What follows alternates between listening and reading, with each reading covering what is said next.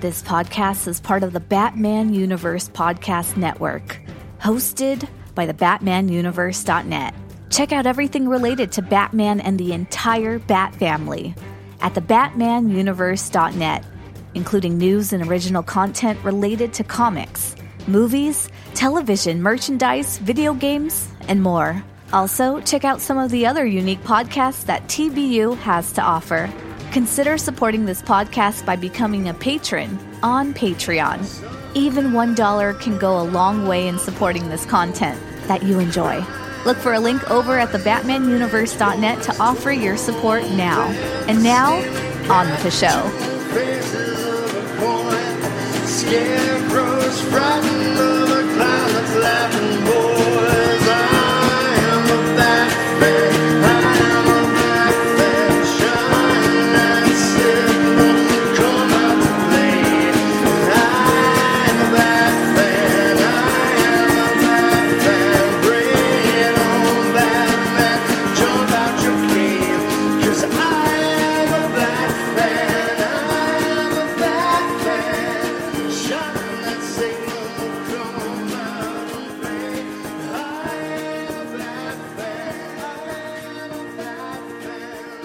Hey, what's up, everybody? Welcome to episode 255 of It's All Tim's Fault.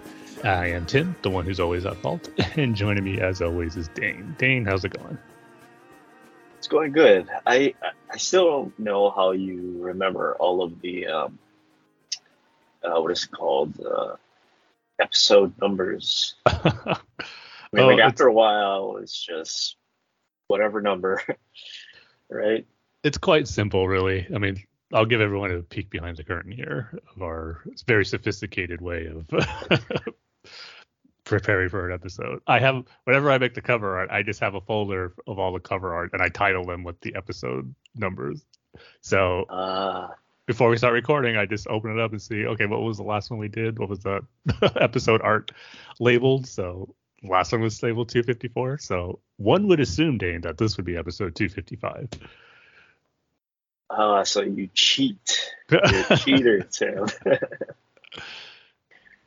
no, sorry to disappoint. I don't have this massive memory where I just automatically know what episode number we're on. Sorry to disappoint.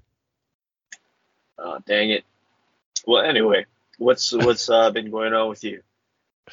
Uh, it's crunch time for me for video games.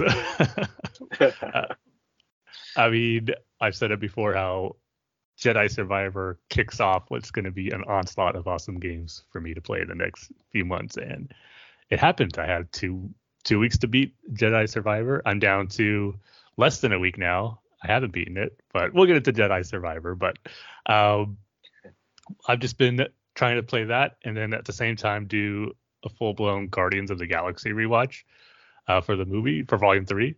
And you would think, oh, it's just two movies, but no, there's also the Avengers, uh, Infinity War and Endgame that I had to throw in there, which I, I actually watched during the week, which I don't usually do. I always say my movie watching for the weekend, but because I had to get those in, I had had I watched those, which took away time from Jedi Survivor. So, but I think I should still have Jedi Survivor beaten before Tears of the Kingdom comes out next this Friday, or as you're listening to this. If you're listening to this on the day of release, it'll be tomorrow. So uh, I should have it beat by then. But that's what I've been up to the last two weeks. Just trying my best to beat Jedi Survivor and do a Guardians full blown Guardians of the Galaxy rewatch. Which one is taking precedent, Tim? I'm assuming it's uh, Jedi Survivor. The first few days it was Jedi Survivor, but then when I realized, oh, Volume Three is really close to release, so I gotta watch Yeah. the movie. So for two days, or because um last weekend I was able to play some Jedi Survivor and watch two Guardians of the Mo- two Guardians of the Galaxy movies, but then during this past week, um I had to sacrifice two days of not playing Jedi Survivor to watch Avengers: Infinity War and Endgame. So it did take away a little bit of time, but I think it'll all work out in the end though. Why did you have to watch the, the Avengers movies? Because I'm I like, mean, like, really like, like, what's the? Oh, you mean with um, what's her name? Um, ooh, don't tell me, Tim. Please. Oh, here we me. go. Some more great Um, name remembering of game for the MCU. I uh, is her name Hera? No, it's not Hera. Uh, You're getting your green alien species mixed up. Ah, okay. Um, like, whew. Um, It begins with a G. Gamora. There you go. There you go. and Got it on and her second try. sister's name. Her sister's name is Vanessa. no, not quite. What's your Neb- sister's name? Nebula. sister? Nebula. Yes. Right. Dang it. Which is a really cool name. Yeah.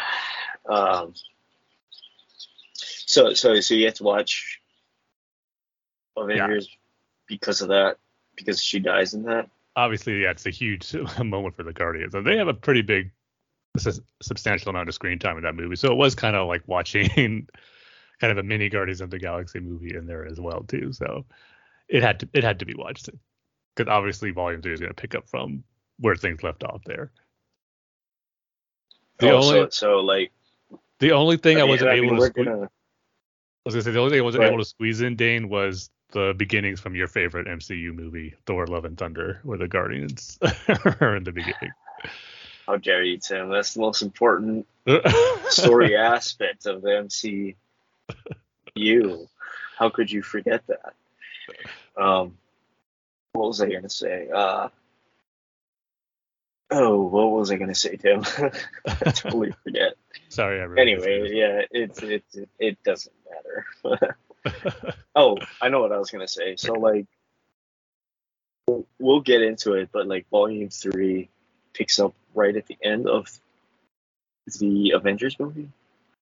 well, no, tech, well, see, there was also there was Thor: Love and Thunder, then there was the Guardians of the Galaxy holiday special that came out at the end of last year, which Ah. kind of is, is where Volume Three picks up. Is the last thing before Volume Three. Ah, okay. Did you watch that too, Tim? I did squeeze that in. Uh, managed to squeeze in the holiday special. Well, I should say the- manage to beat Jedi Survivor yet. that was something I did like after I watched uh, Endgame. I watched Endgame Wednesday night because I was seeing Guardians Thursday. Then before I went to sleep, like there's some moments I should probably watch from the holiday special where I just before I went to sleep on my phone, I watched to watch like about pretty much the beginning of the end, which dealt with mainly dealt with the Guardians as setting up certain things. So Ah, I Okay. see. So it's like it's the the holiday special is pretty much just a big joke, and then like the last two and a half minutes is like The mid- the middle so of like it. Now we're setting it. Oh, okay.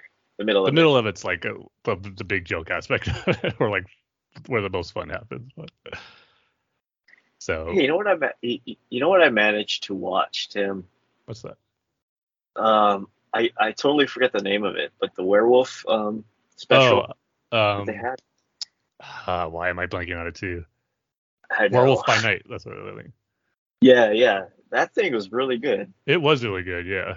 Uh, surprisingly, because it's a character I don't really care about. I don't know uh, a bunch of characters I don't really know at all. Same. Yeah. And yeah, it was really good. Like that that one shot, uh, single take fight scene at the end, towards Mhm. the end. It was really cool, and I like the twist. All like the he, he's trying to save that big monster. yeah. Man thing. trying to yeah. kill. He was the only Yeah. character I knew from the comics was Man Oh. He looked great. That was really good, uh, surprisingly. I mean, I'm sure, I'm sure he's going to be meeting Captain America next or whatever. You know who directed uh, it too? Yeah, uh, Michael Giacchino. Yeah, which is broadening his really horizons from surprising. just a music composer to director. Yeah, he did a good job. Yeah. How did that happen? Like, did did a director drop out and No. Giacchino was like, yeah, oh, oh, like he he was actually signed to direct that. Yeah. I'm not sure if it was like something he pitched or they Marvel went to him, but it was like something where he wasn't just like a replacement or anything like that. He was the, the Ah. choice to do it. So Wow, what a renaissance man! right. He can uh, direct. I mean, he can. Imagine making your own movie, music. directing it, and then scoring it too. It's like it's all you. Yeah. and I like the black and white too. What a what a switch for uh, Yeah. the Marvel universe. Yeah, Yeah, that was a cool the- aesthetic for it. It fit the really highlighted well. color. Yeah. Anyway, yeah, awesome. That's, Another uh, MCU project you checked out that you enjoyed. I'm proud of you. yeah, I really enjoyed. I actually really enjoyed that. You know, like I was like, oh, I got some time to kill. I'll watch this uh, this uh, thing that uh, is the precursor to the werewolf meeting Captain America and the Avengers, part of the Inve- Avengers somehow. Um, yeah, really enjoyed it. I can't believe uh, Michael Giacchino directed it, and yeah, I I really enjoyed it. Awesome. So Werewolf by Night and Thor Love and Thunder, Dane's two favorite MCU Yeah. projects. Your list is growing. you know, people go for the Avengers movies, you know, the Guardians of the Galaxy stuff. But me, I like the, the weird stuff, I guess. Whatever fits your boat. Yeah. But something that's not weird is the Lord of the Rings, the Fellowship of the Ring. Well, I guess maybe to some people it might be, but Yeah. it's not weird to us. And so we're going to continue on with our minute by minute commentary as we'll be going from minute 42 to 43. So as always, go ahead and grab your VHS copy, your Betamax copy, your Laserdisc copy, your DVD copy, your HD DVD copy, your UMD, or all 12 of your UMD copies of uh, The Fellowship of the Ring. grab your Blockbuster membership video or card to go rent it. Um, get your Netflix physical media red envelope out of your mailbox and pull all two discs to watch it that way. then grab or grab your uh, projector, watch it the old-fashioned way, or you could watch your VHS converted to or see I screwed that up. I forgot to say your DVHS.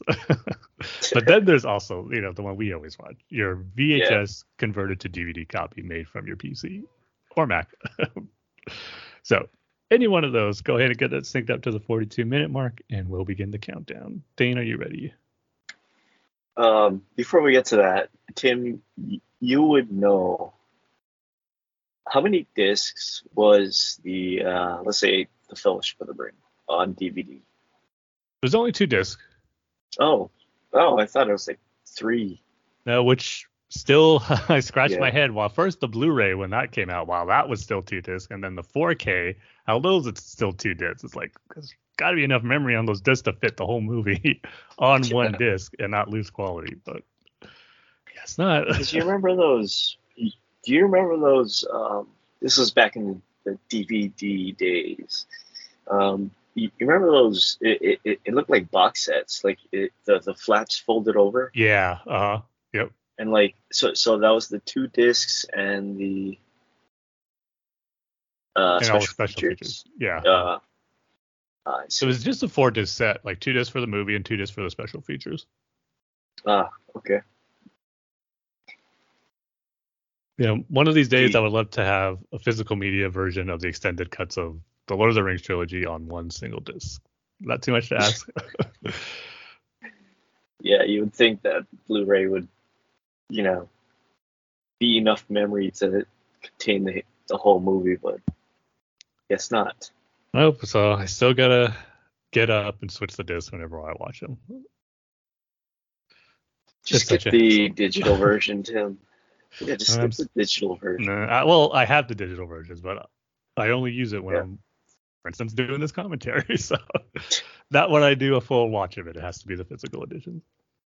Ah, I see. I see. Yeah, I'm a quality snob. Okay. Well, all right. Yes, I am ready. I am ready, Tim. And I will give the countdown. Three, two, one, play. Safely puts the ring in his pocket. Yeah, And, things have oh. never fallen out of pockets in the history of pockets, right? I mean, it doesn't get more secure than that on a long journey, journey that they're going to take. It doesn't have to worry about it falling off. Yeah, the, they're not going to be falling and tumbling and Yeah. Not going to be Running. climbing any mountains, journeying into any caves, nothing like that. Crossing rivers. so Sam almost dies right here, right? He almost dies, right? by getting hit on the head by Gandalf's staff? No, because because Gandalf thought it was like an orc or something, or a Uh, troll. Or, could have been, yeah. yeah. Imagine if he did just bonk him on the head. He just like used some magic on him and killed him right there. I guess I it's gonna what- be a solo journey. Would Gandalf have turned him into a toad? We'll never know. Well, we're, well, I think we're finally reached the end of that whole sequence with Gandalf and Frodo in his house there. Yeah, because we've only been in the Shire for like Yeah, 40, 40 whatever episodes. We've Yeah. only been in the Shire. minus the prologue, but yeah, Oh, right. Yeah. Yeah, but yeah. Um, we we mentioned I, I mentioned this when we when we saw when we did the commentary for um the prologue part, but like um did okay, so how, how many rings were created in total? Do you know, Tim? let's see. Uh, it was three for the elves, nine for men, Okay. and Twelve. let's see, was it seven or eight for the dwarves? I want to say Okay. seven for the dwarves. Okay, so let's just say 20 total, right? Um, so the men, what happened to their rings? They just Sauron just you know, used them to enslave them and turn them into a Nazgul. So Uh, I guess technically they still have their rings, but they're all made to use for a serve Sauron. right, so they got turned into the, the Nazgul, right? Yeah. mhm. So who made the, the determination that, like, okay, so you guys are going to be the horse rider guys, and then you guys are going to be the the uh, pterodactyl guys. Well, they're all the same Nazgul. It's all nine of them. Before they were all on the horse horses, but then when the horses Oh. got killed in the in the river, they went back to the the flying beast, the foul beast. Oh, they had to get their new car. Yeah. They had to get their other their flying car out. Right. yeah. Uh, okay. Uh, I see. All right. Yeah, it's, it's always just nine Nazgul. Yeah. Uh, okay. Glad glad I was able to answer that question fairly Yeah. fairly quickly. but yeah, so that could take us into our feature topic for this episode, which mainly is going to be two. We're going to be giving my review for Guardians of the Galaxy Volume Three, and then I guess Dane's review slash my impressions of Jedi Survivor because I haven't beaten it yet, but Dane has. So Dane's gonna have to be careful not to spoil what happens. spoil. So uh, I guess I'll start with uh, the Guardians of the Galaxy 3 review um, for our feature topic. So obviously, I made it no secret how much I love the franchise of the Guardians of the Galaxy. It was such a breath of fresh air when the first one came out in 2014. Absolutely loved it. Loved Volume Could 2. I think I- me, Tim. I, I know it's shocker here, Dave.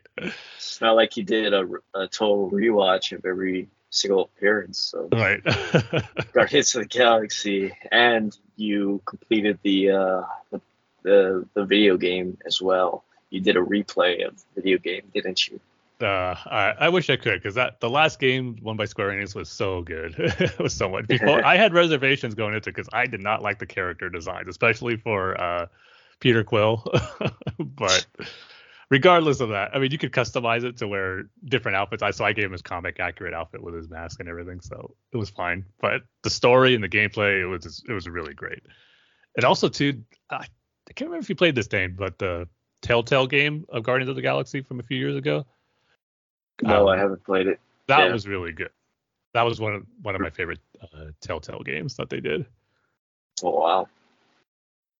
One of Yeah, the hardest decisions, ending decisions you have to make out of all the Telltale Really? games. Yeah. Uh, so it's like, oh, do I save uh, uh, Rocket or do I save Groot? It's kind of not necessarily that, but decisions regarding the characters that you have to make. Yes. Uh, okay. Which I, I don't think it's available anymore on the store. 'cause I'm not sure. I haven't really looked, but if you're able to find it, Yeah, I a lot of a lot of the Telltale games aren't available. I think I think it's on the PlayStation, uh, whatever it's called now. That uh, you subscribe and then you have the access, free access. Oh. to it. yeah. Okay, I think a lot of the Telltale games are on there. gotcha. Well, if it is, I highly recommend uh, those checking out. If you like Telltale games and Guardians of the Galaxy, it's really good. A really great story in there. So yeah, I love the franchise, and Volume Three was has been my most anticipated movie of the year. The trailers for it looked fantastic, and even before we got the trailers and knowing, kind of hearing some whispers of what it might entail, I was thinking it was going to do what I was hoping the third one would go into. So I had high expectations going into it. So saw it on Thursday on opening night. Uh, one of the few movies, the first movie I did since the Batman, actually, see on a Thursday night. I don't usually do that too often, but uh, for the movies, I just really looking forward to and cannot wait to see. I still will make those Thursday night screenings happen. So uh, saw this one on Thursday night, and I'll gonna go probably dive into spoilers here. I know Dane gave me the okay. He doesn't mind being spoiled on it, but if you're listening to this, I know it's probably um, a- about a week since the movie came out. So if you don't mind the spoilers, uh, or if you've seen it already, um, I'll be diving into most of that stuff. So, um, so just overall, Tim, yeah, Can, can I uh, just make a bold prediction? okay. Uh, so, uh, Rocket dies, right? Man, that was one of my biggest worries going into it. Man, they were really hyping that up in the like trailers and the marketing, almost to a point where it's like, are they just doing it as a misdirect? it's like, Yeah. But I guess I'll go ahead and just reveal that right now. No, he does not die, which Ah, okay. makes me so happy. But at the same time, it's like if that's the direction James Gunn wanted to go with it, and how he did it well and felt like a right conclusion to the character story. I mean, it would have been sad, but I- if it was done well, I would have been okay with it. But um, he did not die, and he survived. He's actually now the new leader of the Guardians. That's how it ended, Oh, wow. where Star Lord Oh, officially yeah. makes him the captain. Yeah, I totally forgot. We're dealing with Marvel here, right? Or Disney, and Uh-huh. uh, so like they're not going to kill off like an asset. So they're, they're they're not really gonna, you know, do that. So I- so they can reuse it and reuse it and reuse it over and over again, right? hey, when it comes to Rocket, I hope so. I'll never get sick of the character. he's one. He's become one of my favorite Marvel characters. So if they want to keep using him, fine by me. Um, Yeah. But I was another.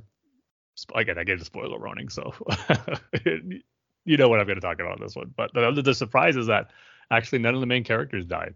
Um, I was expecting maybe one, with Rocket being at the forefront as the biggest possibility, but they all survived and had their uh, stories conclude, but yet still remain open to where we can see them again. And we're, I know we're definitely going to see them again. But if we get another Guardians of the Galaxy movie, it's going to be a different, very different version of the team. So, as James Gunn said, he's been sent in the lead up to this, that this is the end for this iteration. But if Marvel wants to do more, they obviously can. And it was def- it definitely ended to where that will be the case, how things were left and also potentially set up.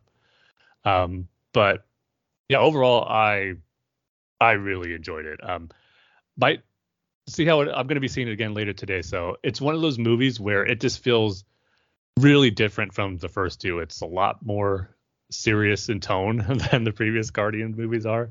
Uh, a lot of great emotional beats in there. The other ones had some great emotional moments too. So I don't want to say like, oh, this one did that where the other two didn't, but the ones here kind of really hit hard, especially with Rocket, and that's what makes this movie because it's all telling about Rocket's origin story and how he came to be, and that's what I was most excited going into this movie about, and hearing the whispers that they could potentially be de- be diving into that aspect had me very excited, and it did not disappoint. That stuff just just really adds to the character of Rocket and just um the journey that he's been on through all three of these movies and seeing how how his he's grown as a character and to come to be part of this family that he never thought he had and just kind of seeing where all that came from it's just such a tragic story that um was revealed for being his uh origin for the movie. And going back to the telltale games this is why i was so excited about it because that was playing the telltale games when they dealt with rocket story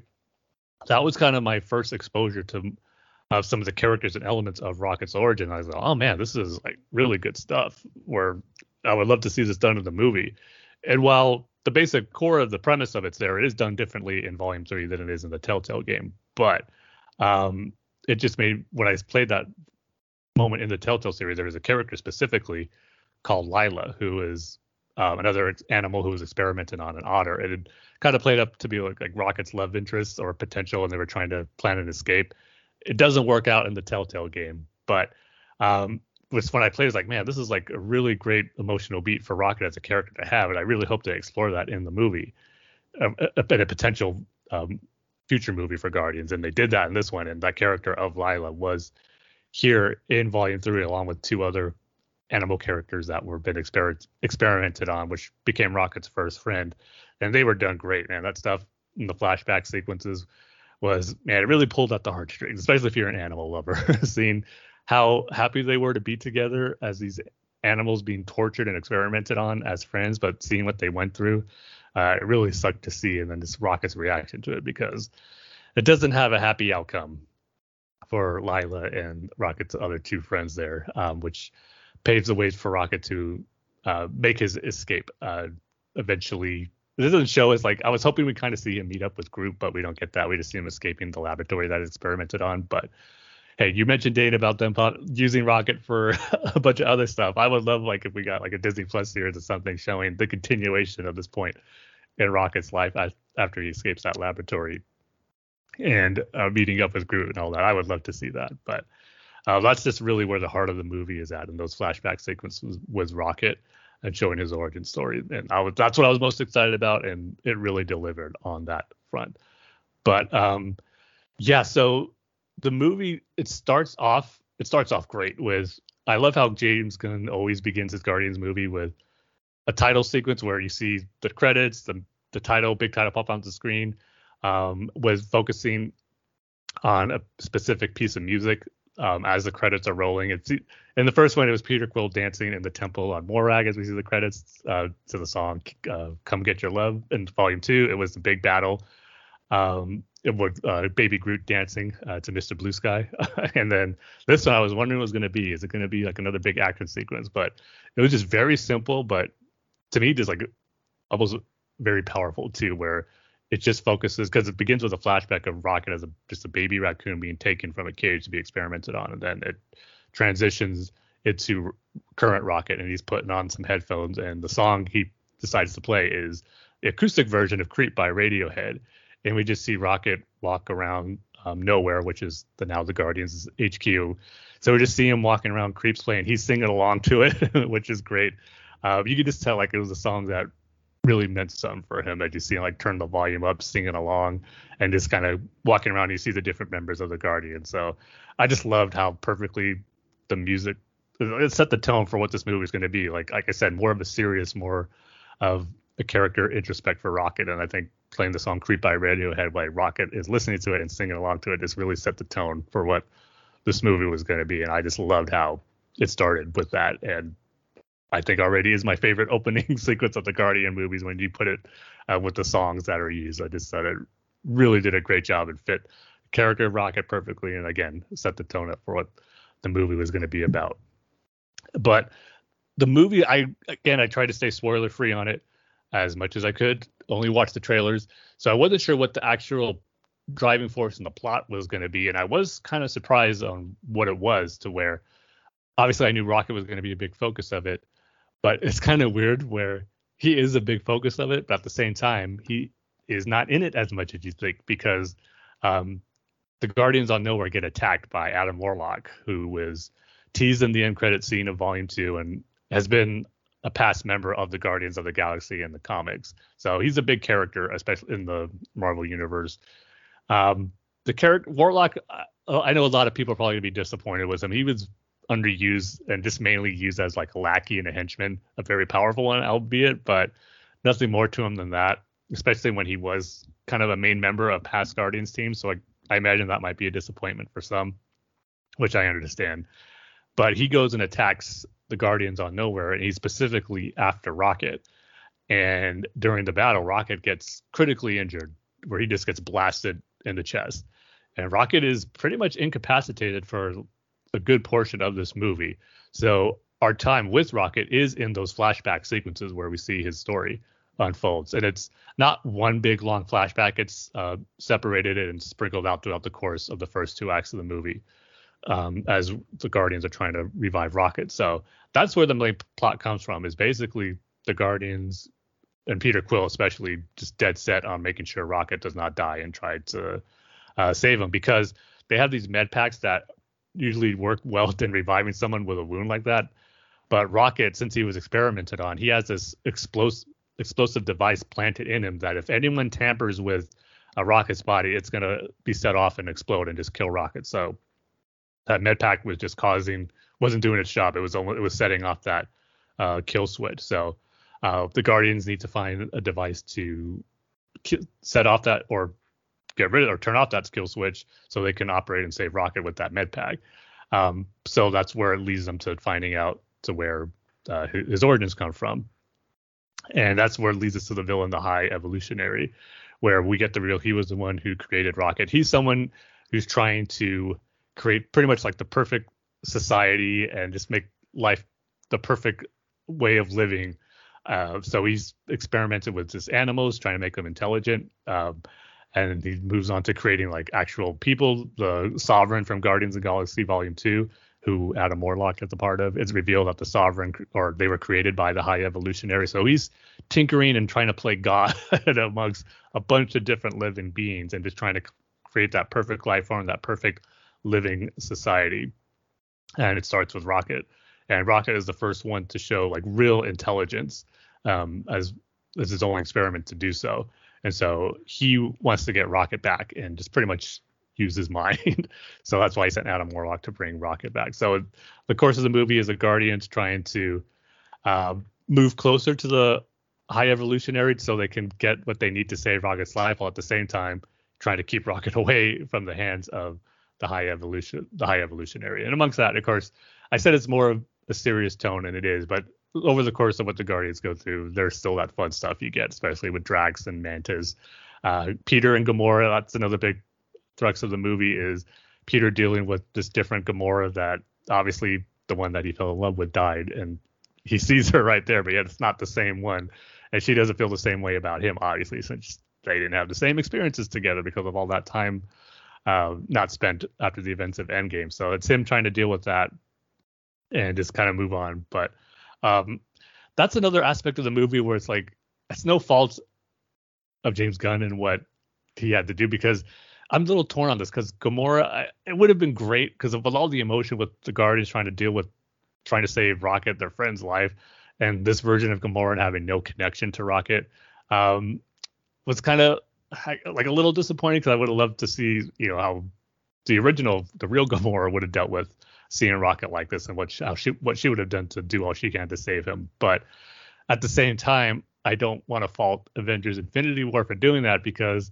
that made for such a powerful moment in that movie where uh, we actually saw some actual humanity in Thanos to where he, it was t- hard for him to sacrifice his daughter that he actually loved, like the one being that he actually cared for. He had he sacrificed her to gain the Soul Stone, so it made for a powerful moment in Infinity War but at the same time took away a little bit from future Guardians movie. And I was always curious to see how they were gonna handle that. And I think it was handled as well as you could. I just think it just would have been nice to have the original Gamora here for all the stuff the Guardians were dealing with in regards to learning about Rocket's past and doing what they can to to save him. So yeah, so all that stuff.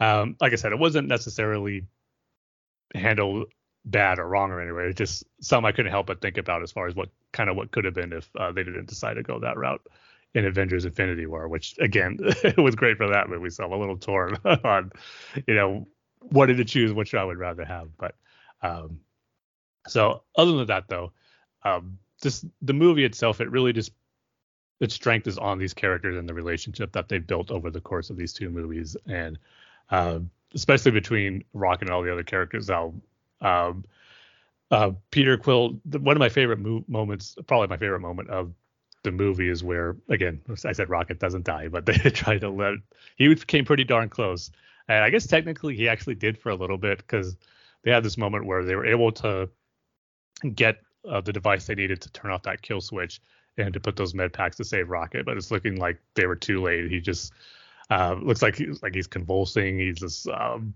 going into shock, and it's just like they're not going to save him. And you have kind of that moment where a lot of these stories do, where a character is about to die, that they're in the white light in their mind, and uh, the character Lylla, who gets uh, who was killed in the flashbacks that we saw, and she's coming to have Rocket join her and his other friends that he lost. Uh, just saying, uh, kind of inviting him. Or Rocket actually asks, he goes, you know, can I come with you guys?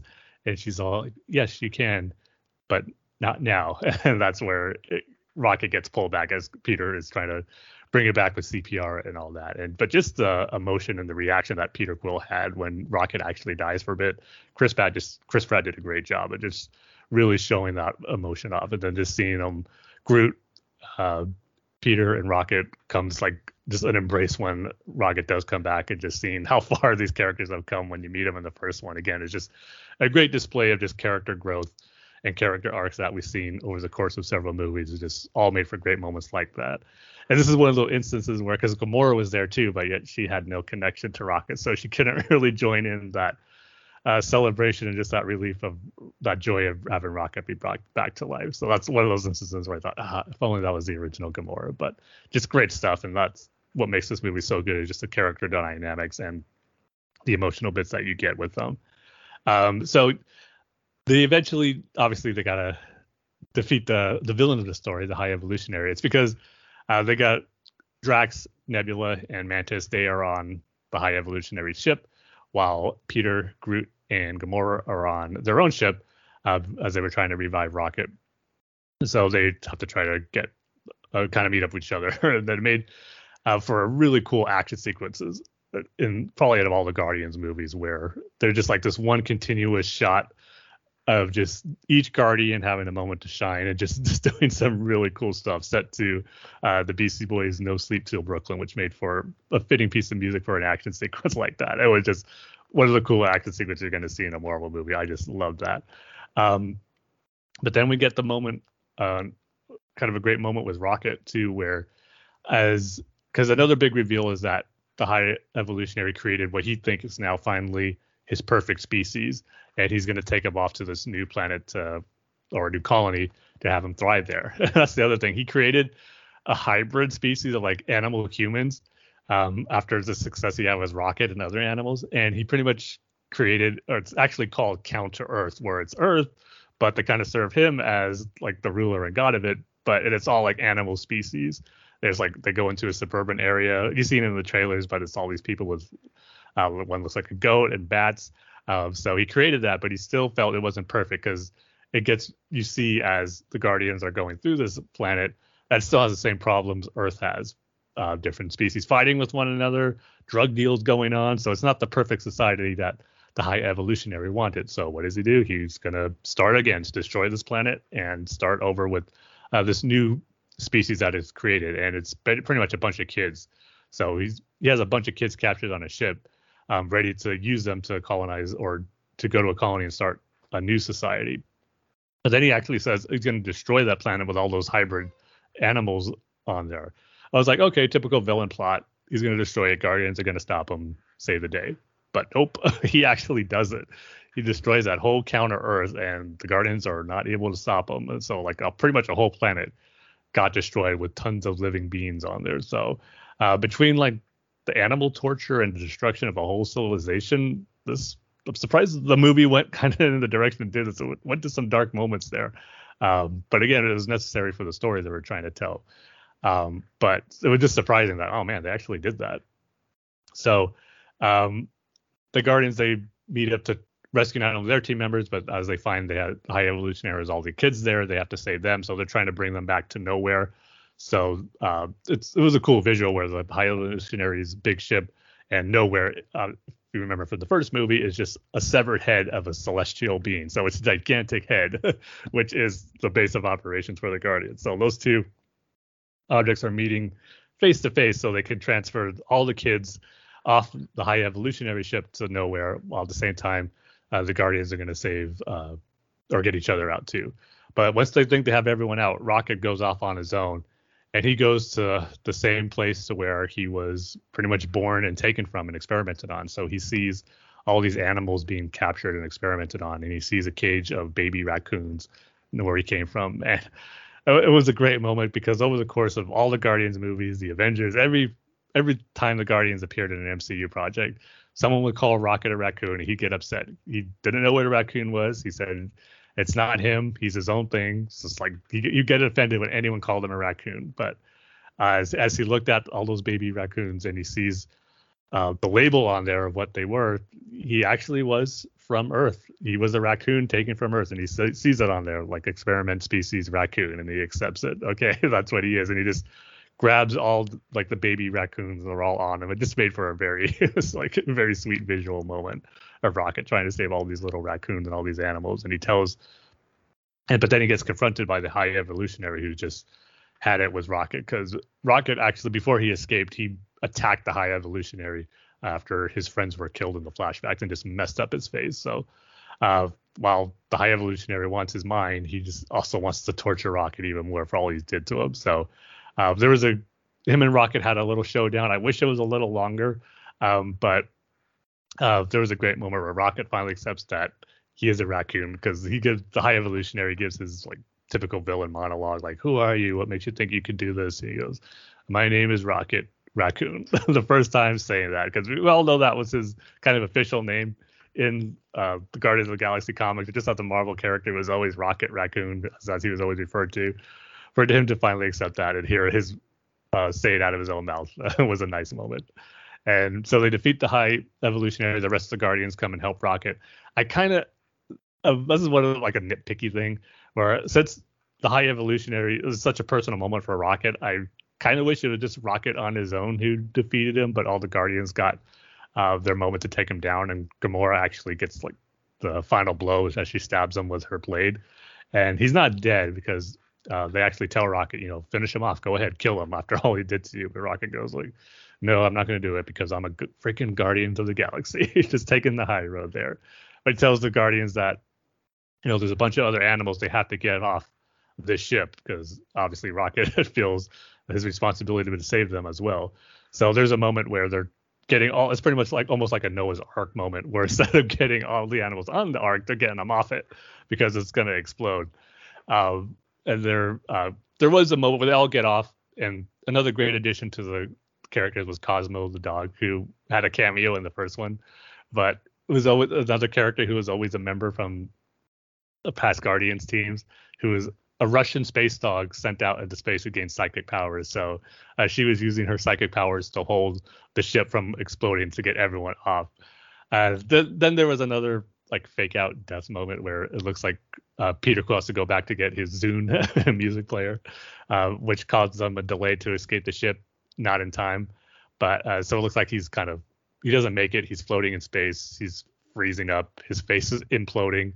Uh, what it looks like he's gonna die. I was like, I didn't buy it though because like if Peter Quill's gonna go out like that, I don't. They're gonna go out in this movie. I don't think it's gonna be like that because not him saying a word to the Guardians or having a final goodbye. I don't think they're just gonna have it where he just dies without any words or out saying anything. So I didn't necessarily buy that he was gonna die, and he didn't. He was saved by Adam Warlock at the last second.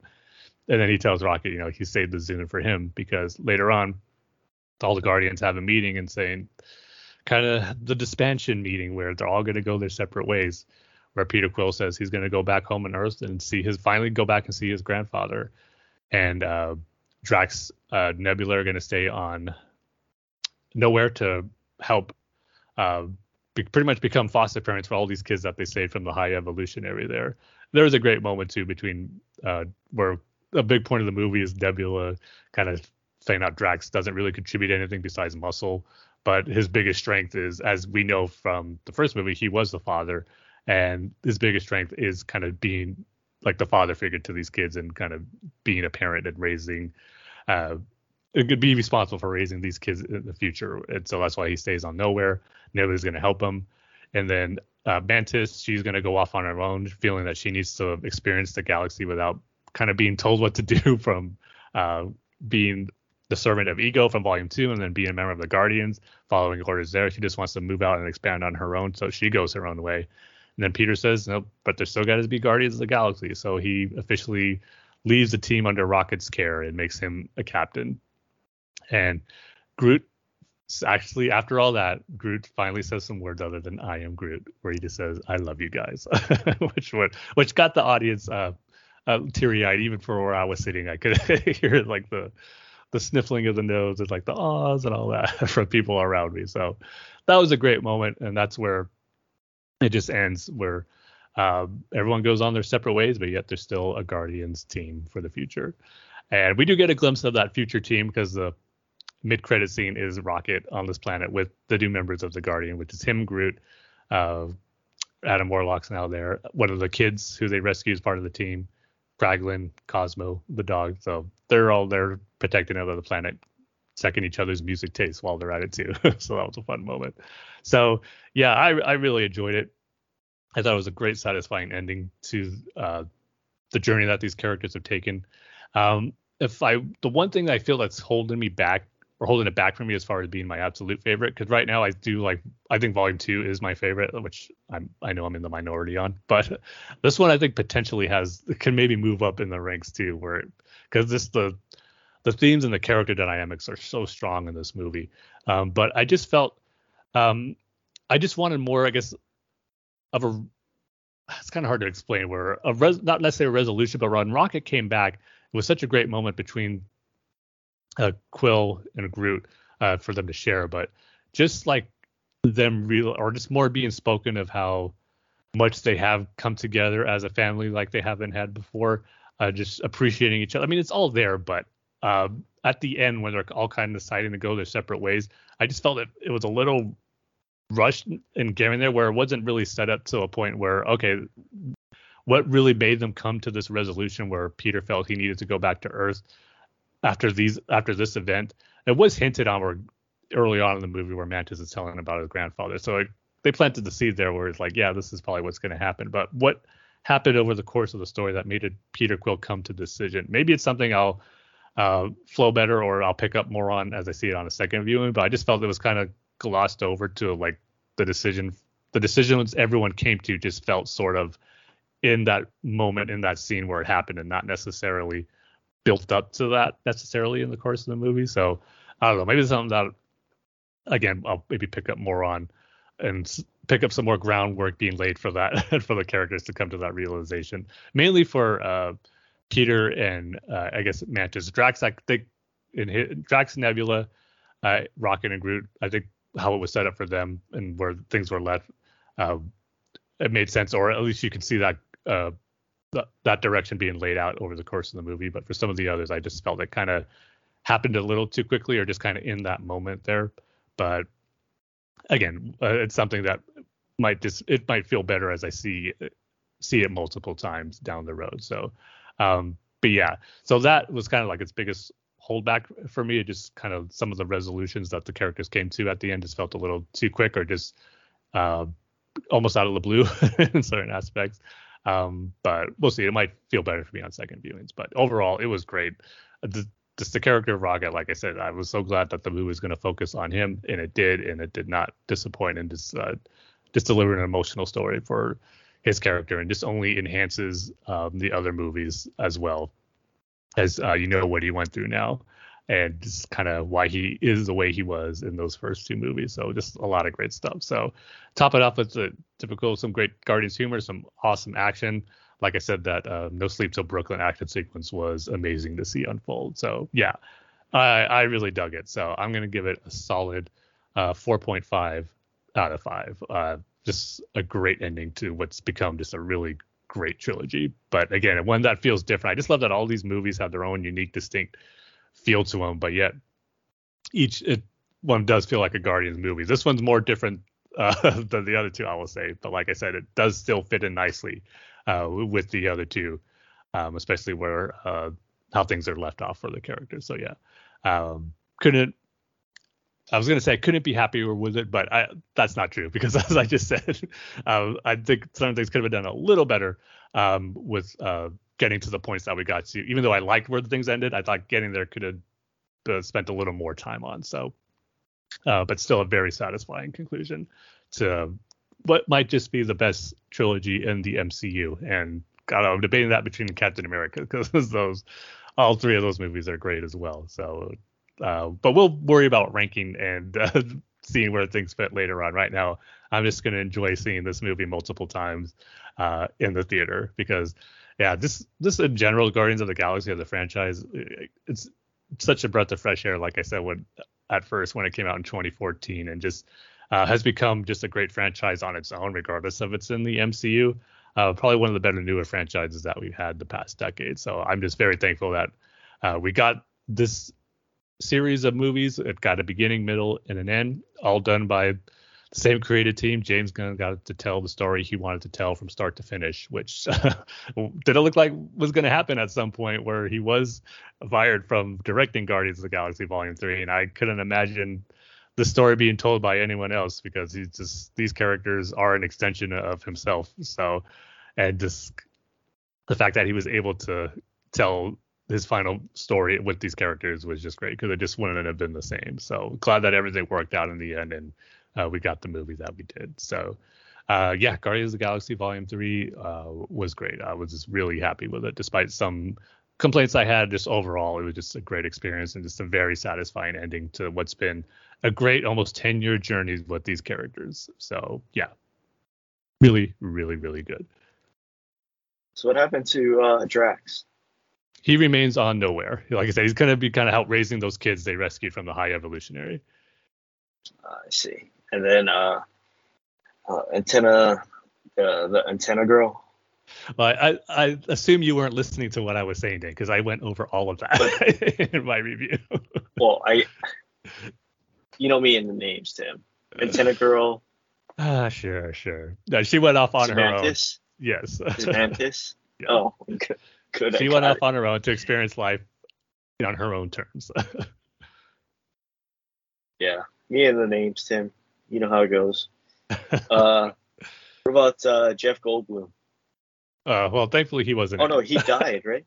He died, right? no, he, was, he survived in Thor Ragnarok. Oh, he did. Oh, Are, are you meaning Um, uh, Benicio del Toro's character? yeah, Benicio. Yeah. Okay, yeah, because Jeff Goldblum He was in dies, Thor right? Ragnarok. And then, No, um, it's If I'm not open ended, really.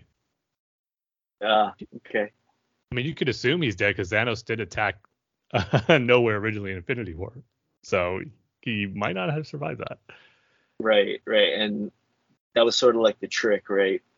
That that Thanos Yeah. plays on the Guardians of the Galaxy. Like, oh, Yeah, it's it's like not the guy. alive. hmm Um, uh, Sylvester Stallone. What His character was in he was in the beginning of it, but not not in it very much. But Gamora is Ah, part of the. Ravager group now, so she's part of his crew. Uh, okay, so so he's not he he he didn't uh, die. no, Yeah. So He nobody didn't? died then. no, yeah, none of the main characters died, Uh, which again is kind of good because it's like I think everyone expects that oh to have a satisfying ending, characters have to die type of thing. It's like no, that's not always the case. I mean, you can still have like an emotional story and put these some characters through the ringer and still have not necessarily have them die to get the point across that you wanted to do to have an emotionally satisfying conclusion. I think this movie did that really well like saying no, it doesn't always have to end in death in order to be a satisfying conclusion for some characters. Yeah, but if you're hinting at it in the trailer, right? Or no? I mean, again, it was probably just oh, I had to be there for misdirect just to get you really, I guess, worried. Like, but at the same time, you're glad Yeah. it didn't happen because you don't want Rocket to die. So, so was there like uh like flirting with death sort of thing where it's Yes. like, oh no. Oh, okay, so it's constantly that then, like, Yeah. oh no, Uh, the threat was get it. always there. Yes. Yeah. like I Ah, said, technically he does die for a little bit because uh, it, he does flatline. Yeah. Ah, so guess there was kind of a death then, it's not very long. right? Uh, I'm glad you enjoyed it, Tim, because I know you were looking forward to that one. oh yes. So, what's the next big Marvel movie coming up? Is it going to be Blade?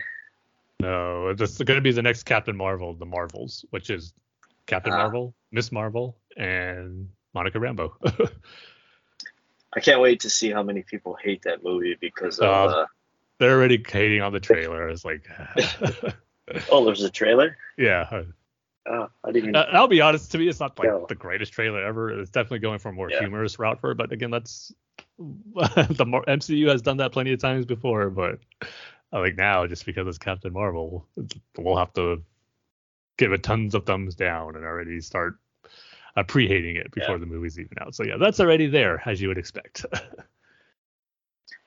uh, what's uh, what's the name of uh Captain Marvel? Uh, Carol Danvers Uh, is there really? No, no, the the, the actress. Oh, the actress, her name. Brie, Brie Larson. yeah, Brie Larson. Right. People don't like her because I don't. I still don't know the reason why. It's, it's like for some Yeah. reason, it's like one of those internet things. Oh, automatically hate her or don't like her. I mean she was great in the movie. I don't. yeah, I don't. see. Uh, It's it's just a weird thing. I don't, that's one thing in that I don't Yeah. understand. like why does this, this online hatred for her specifically? Anyway, yeah. Internet never disappoints. nope. So yeah, Guardians of the Galaxy three, big thumbs up for me. So hope everyone who does see it um, enjoyed it as much as I do, or as much as I did, I should say. but I, I say as I do because I'm going to see it more times as as we speak, or pretty much right after we speak. But um, so yeah, Guardians of the Galaxy Volume Three was one of the big releases we've had this week. But also the other big one on the video game front was Jedi Survivor. And again, I'm still playing it. Dane has finished it. So Yeah. um, I'll let you give your first impression the slash review of it, Dane, and I'll tell you where I'm at. And you can tell me how close I am. Okay. Um. Wh- What what point of the game are you at, story wise? so I again, you keep going back and forth to the same planet. So I'm going back to Koboh again to go to. Uh, I'm looking for the observatory. So that Uh, what was his name? Rayvis, I think. Uh, like the henchman to uh, the High Republic Jedi. I just finished that boss fight with him, and I guess that's all in the spoiler warning for Jedi Survivor here, at least to the, up to the point where I'm playing, where I'm at. So spoiler warning here.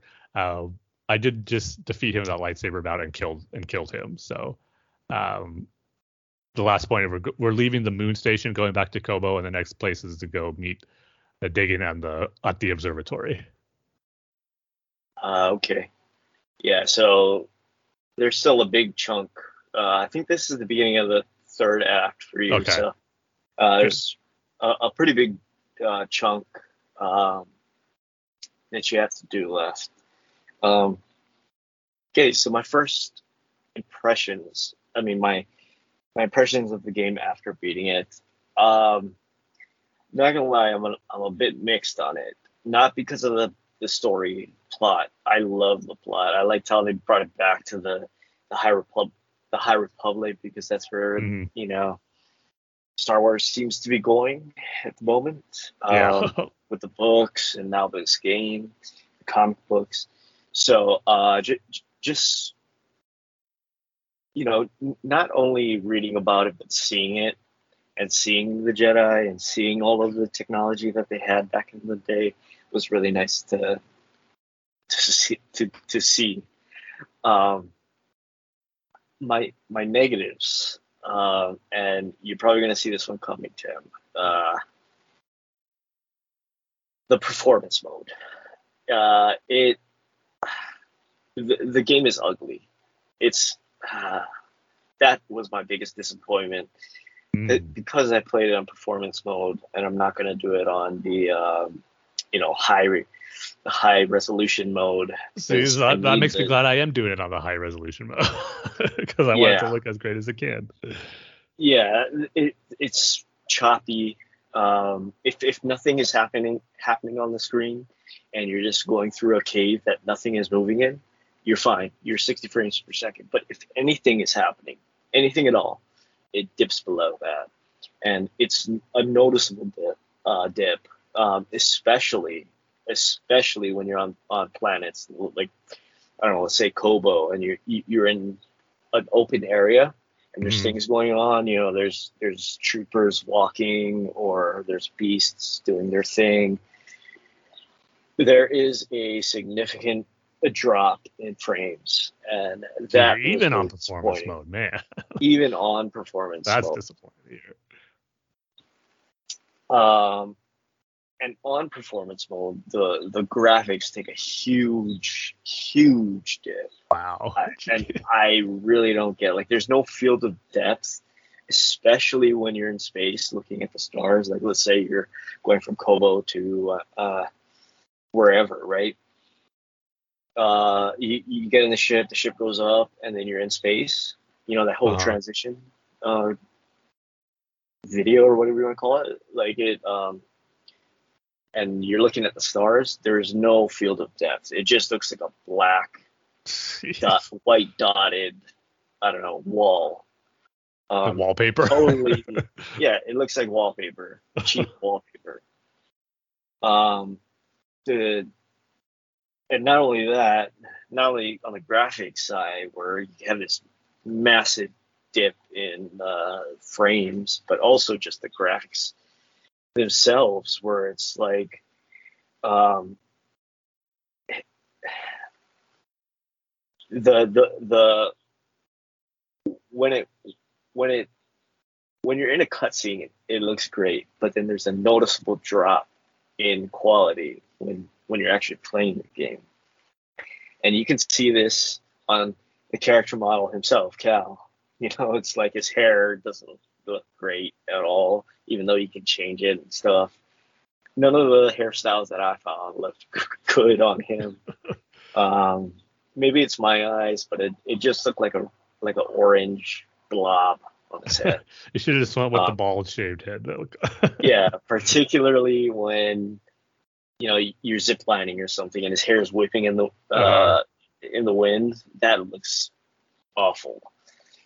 Um, a lot of the backgrounds don't look too good. Um, it looks blurry. Um, yeah, I, have nothing positive to say about that.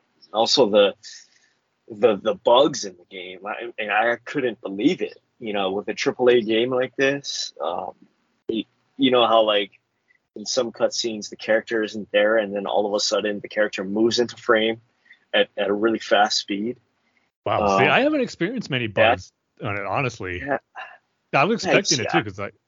I've heard that there was some, but I haven't had too many to be honest. There's some texture pop-ins that I are definitely noticeable, but other than that, I haven't really Yeah. really much issue with any bugs. That was another thing too, the texture pop-ins. Yeah, that's the big noticeable Um, thing I have experienced on that. you know a negative. You know, when there's nothing there, and then all of a sudden you're standing in a forest. Yeah. sort of thing. Um, you know the, the the you know when you move the camera towards a wall and then you clip the wall and you can see like the back side of the graphics, uh, the unpolished side, uh, just little stuff like that. Um, and you combine all of that and then you you put it into a game where one aspect of the game is a fighting, right? Um, and it's you get the you get the clipping, you get the texture pop in. I mean the the, the pop in graphic pop ins, and the frame rate drop, and it's like it it doesn't it doesn't help, you know, with the with the combat, and you add on top of that, you, you also have to do parkour moves, and you have to zip line, and you have to do fancy jumps, and you know stuff like that, and it really makes the game that much more. I wouldn't say difficult. I'd say irritating. Um, I don't know how many times I had to redo a section because there was a frame rate drop, and or like the character didn't do exact exactly what I meant him to do when I, you know, long press the the X button or whatever. You know, um, it's it, it's the technical side that really sort of brings it down to brings the score down down a lot. Um, and I hate to say it because I really enjoyed the story. You're gonna get to a part, Tim, that is gonna uh, you're almost Your there too. silence is just making me more too. excited for it.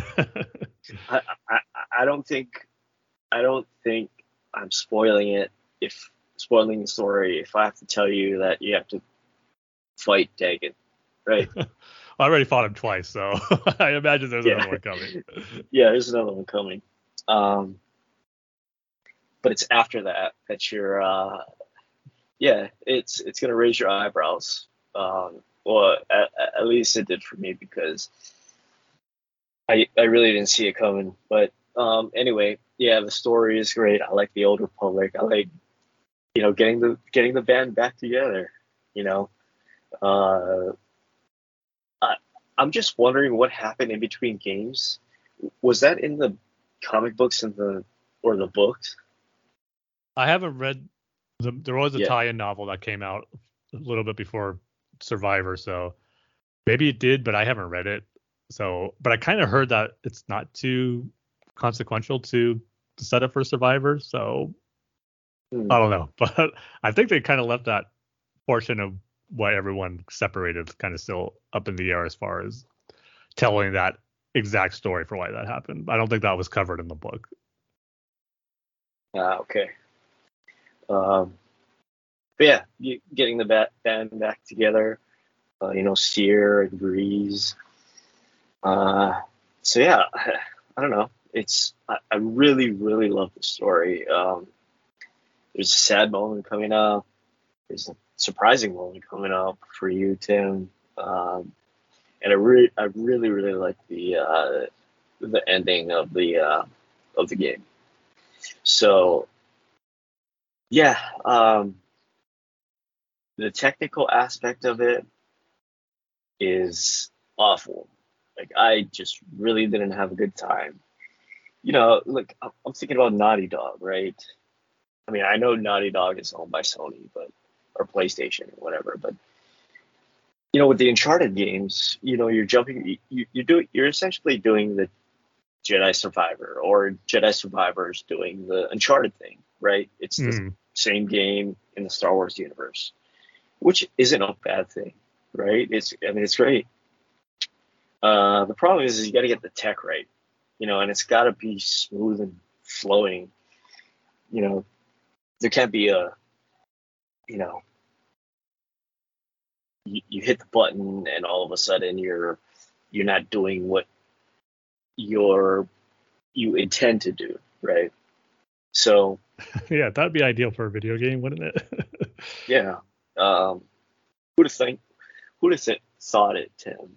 Um, what a concept. but, but yeah, I really enjoyed the story. They they really nailed the story for me. I really loved it. The Old Republic, Dagan, and the secret planet that you're gonna go to. Um, oh, sorry, I spelled Well- that for you, too. I don't know if you I know, mean, but you're gonna go to that planet. it seems pretty obvious that that's like the end point that you're trying to reach. So yeah, not a huge spoiler there. Um, yeah, I, I, I really enjoyed it. Uh, just the technical aspect of it really brings it down for me. But it was the same way with uh, uh, Fallen Order, right? That game Mm-hmm. Yeah. was you're playing pictures, Unless you were playing on the current, the latest Xbox Yeah, at the time. Yeah, Xbox or PS4. Pro. Yeah, you were Yeah, you were yeah. screwed. Yeah. um, so yeah, love the story. The technical aspect was awful. Um, so I'm gonna go ahead and give it a three out of five. Uh, Seems fair. it's it's just the uh, if you're just going on the story, I totally loved it. It's a five out of five for me. But you, you got the technical technical problems with it. Uh, look, one thing I, I really wish um, would would have happened in the game was uh, uh, going back to Coruscant. I wish uh, you you could go back to Coruscant, but that's just me. that would have been nice. Well, there's Yeah. a spoiler that for me not to look forward to then. Oh, sorry, Tim. You don't go back to Coruscant in the game. Uh, well, that's the point of even finishing the game now. Yeah, it's uh, it's just Koboh, the new place, and uh, Ooh, Jedha. what was the name of the. Jet? Yeah, Jedha. Yeah, right, right. What is Jedha from? Am I? Oh, just from Rogue One. Right, right, from Rogue One. Yeah, I couldn't remember that. It's like I, I've heard that name before. I just can't Yeah. remember. yeah, Yeah. I love Uh, going back to that planet. yeah. Uh, so it's gonna be a three out of five for me. Yeah, for me, I mean, like I said, I haven't really experienced those technical issues that you have been, and I'm playing not on performance mode. Um, I can't remember what the other term is, but the one where the graphics are really good, and the graphics are really good playing on that on that mode. Like I said, there are the texture pop-ins, what's annoying, but when I play it, everything else looks good, and it runs. That's, it runs smoothly enough for me, to be honest. I haven't had really much issues with that, so that sucks that you that took away from your enjoyment of it. For so far, for me, it hasn't. But I've been loving the heck out of it. Like you said, the story has been great so far, and I've heard from a few other people who finished it that saying like it's a great ending, and you hearing you say that only confirms it. So I'm looking forward to experiencing that myself. But I'm loving what I'm getting so far, and it's just you know kind of interesting that it was, as you said, it is something of the type of story of getting the band back together where it's like, man, what actually did happen to all these characters? But it is great when you do reunite with them and you're able to interact with them, but also some of them used for gameplay stuff. Like the stuff with Merrin on Jedha, that was such an awesome level. That's so far that's my favorite sequence of the game. That final section where you're trying to where she gives you that charm where you're able to go through those green portals that blew my mind that was That One of was the most- pretty cool. one of the most fun sequences I've had in a video game where it was just so much fun going through that that imperial like drill machine into the temple and you got TIE fighters flying over you and shooting at you and you're all making this fast paced escape. It was an adrenaline rush. That was just so much fun. So that stuff was great. And just the planet environments. I I am a little disappointed. I guess you're kind of confirming too that there's not really much planet options other than Koboh and Jedha, that moon base, and I guess the final planet that you're trying to get to. So um, I wish there was a little more variety instead of kind of going back and forth to the different planets, but uh, it's not a total deal breaker. It's still when you get to those planets, it's still fun. And but Jedha looks awesome. The visually, like when you're in the desert storms, uh, trying to make your way through that, where it's like the red sun shining in the sky. Just visually, I think Jedha looks the best, and it made for Uh, some of the most fun. Let me say, uh, reassess that when you after you beat the game. Okay. Yeah, it, it, it- it's uh, it, it opens up to, um, and it sort of makes sense why they did that. Okay, fair enough. Um, but yeah, gameplay wise too, I'm loving it. It's just that lightsaber combat is so much fun. I love how you have the different stances with the different saber styles that you're able to do. I refuse to use the style that has a blaster. I mean, I'm coming from the Obi Wan school here, or it's, they're so uncivilized. I will not use it unless it's mandatory. so I really enjoyed the uh, the big Excalibur lightsaber that's my the second one. Kylo Ren. Yep, the Yeah. cross guard. So I use the single blade the cross guard. Those are my the two Oh, that I have currently equipped right now. I Uh, use and the also the dual blade. Ahsoka. yeah, I use the Ahsoka and the uh, uh, the Excalibur. Okay.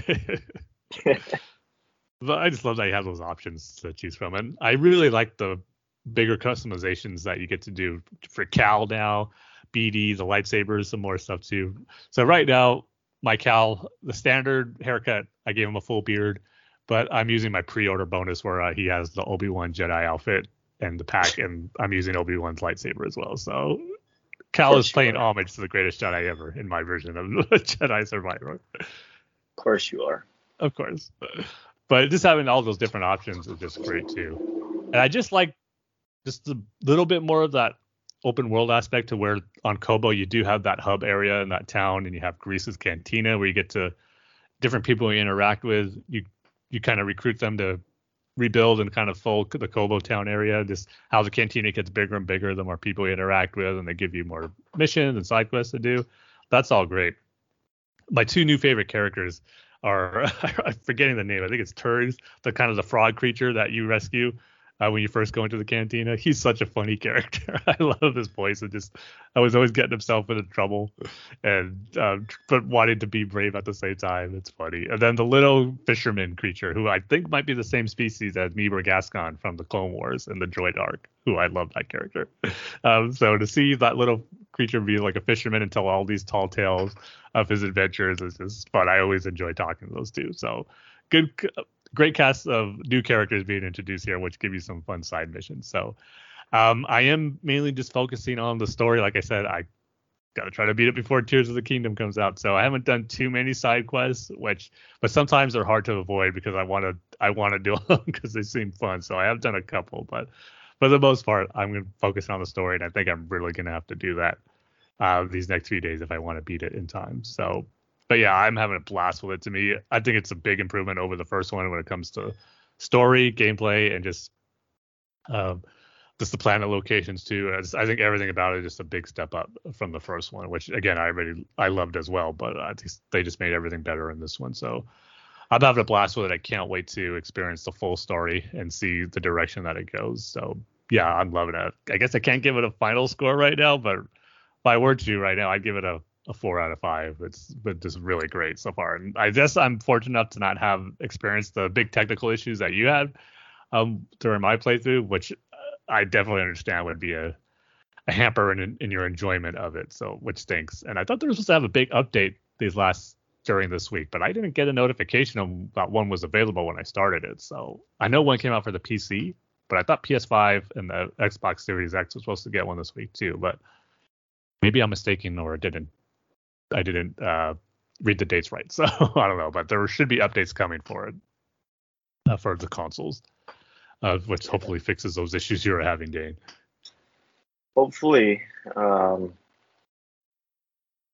yeah, but yeah, maybe, maybe I'll give it a three and a half because, like you said, the, the the lightsaber combat was pretty cool. Yeah. Cool. So my question I have for you, Dane, that I was gonna Yeah. mention Yeah. before at the beginning, where you sent me a text asking if you know, you just played the greatest boss battle or one of the best boss battles in a video game, and you asked me did I make it to a point with the technician, and and you said it was around the place of the observatory, but before I got there, I was ex- exploring this kind of imperial base, and as I'm making my way through there, I saw the boss meter come up, and I saw Rick the technician as just a scout trooper, where I beat him in two lightsaber hits. was that the greatest boss battle you're referring to?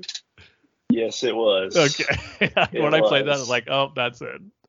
Uh, It's it's yeah, it's the greatest boss battle I've ever played. Uh, it takes like one or two hits to, to take him down.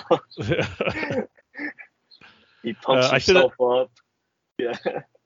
I should have known that it would be a typical Dane uh, reference to something that ended up being a joke. Although right the, when I, uh, it's just so weird when go I do that. It's like so random too, out of nowhere. Yeah. It's like what another boss, and then he he charges you, and then you just hit him, and he's dead, and it's like oh, okay, wow, that was a great boss fight. And I like Shame how the there's no music achievement for it stops. though. I like how the music stops too. Like, like you, you got like that heroic battle music, and then uh, Rick charges at you, and you hit him once, and he's dead, and the music stops. I like that. Yeah, I like how they yeah, give him a name too. battle. Rick yeah, the Rick the door, yeah, Rick the door technician. yeah, yes. uh, I almost almost feel bad for killing him though. Yeah. Uh, what do you call the uh, the the Dagan the the final Dagan fight is pretty cool though. okay, cool. Yeah, it's it's really good. Yeah, it's always wondering what's this going to be because first when I played that escape sequence on Jedha through the green portal, like, is this what Dane's talking about? Because this is amazing, but I didn't see any reference to a technician or anything. So, oh, so I got some other great to look forward to. So it's going to be awesome. Then when that happened, I'm like, oh wait, this is this has to be it. This is something definitely like Dane would do. Hey, great boss battle, great uh, mechanics, boss Yeah. mechanics. I guess technically that's true. Yeah.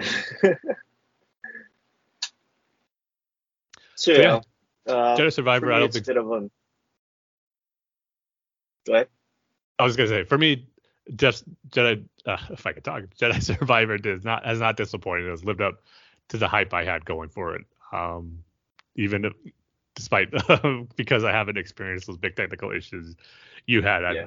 That's what's making me just like thinking it's just really really great all the way around. Besides a few hiccups here and there with the with the graphics. Yeah, not only that, also, I don't know. It's like the first time I've ever had this happen with a game on PS5. Mm, But okay, so the game launches right, and uh, on the Thursday, it was like Thursday around six or seven my time. mm, Uh, and I'm like, oh, cool, let's get it started, you know. And I click on it, and it said, uh, it it, it couldn't validate my license. oh wow, great. Yeah, and so I couldn't play it that night. Oh man. Yeah. the whole night. stuff. yeah, the whole night. Like I kept on trying, and it's like, you know, it gets a certain time, and it's like, yeah, I'm not gonna play a video game before I go to sleep. So, yeah, Man, I would have been really disappointed and upset if that happened that Thursday.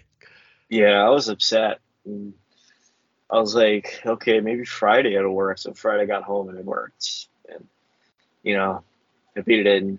yeah, you beat it really days. quick. Like I couldn't believe like Yeah. when you said it, you'd be like, what? Yeah, well, I I uh, I beat it on the the easy mode.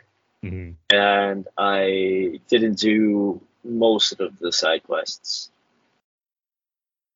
Yeah, so it's like again, where I'm trying not to do as many side quests, but I just can't help myself sometimes. So if you didn't do any, I could see how you would have beat it that quickly. So Well, I did a couple um, because I was just in that uh, general area, like in Uh-huh. the swamp with those uh, two women. okay, yeah, we have to get the Yeah, I did that one. Yeah. Yeah, yeah, I did that one. Uh, just because I was in the area. Yeah, and it's right there. After you get that new ability to lift up and pull down objects, it's like how can Yeah. you not do it? Yeah, so I, I did that one. Uh, did a couple others. Um, just because, like I said, I was in the area. Uh, a couple on Jedha. Yeah. Yeah, so I'm thinking, hope again, I'll probably beat it and go straight to Zelda, but I want to go back and do a lot of the side quest stuff because it does seem like a lot of fun to do, and the game is just fun to play. So I don't want it just to be I finish the story and I never go back to it again. I do plan to go back to it and play finish up those side quest stuff. Yeah, and it's like I said, uh, wait till you after you beat it to to you know form your opinion on the two pla- two different planets, Okay. or only having two different planets because Yeah. um, you, you know how they do the thing where it's like you don't have everything at once and you kind of learn it over time, Hmm. and it's like uh, going back, uh, you, you know, it sort of makes sense. So Okay. Yeah. Good to know. And just more stuff to look forward to. So yeah, so Jedi Survivor is out now. Next up, Tears of the Kingdom. the big one. and then the big one, Tim. Final, Final Fantasy, Fantasy. 60. Yes. The three Yeah. big games all in a row. It's so good, but pre-order so so frustrating. Did you uh, pre-order that? no, not yet. Actually, Oh. I should pre-order Zelda, but I don't think there's any bonus stuff that you get with pre-ordering Zelda, so I'm no rush to that. Final Fantasy, there might be. Wow, you didn't pre-order. I, I pre-ordered Zelda before you did, Tim. You did, yes. That is that is accurate. You fake fan. uh, another part of me has been revealed or Yeah. or exposed. Yes, I'm a fake Zelda fan. all, all my defense of Breath of the Wild is all for naught now.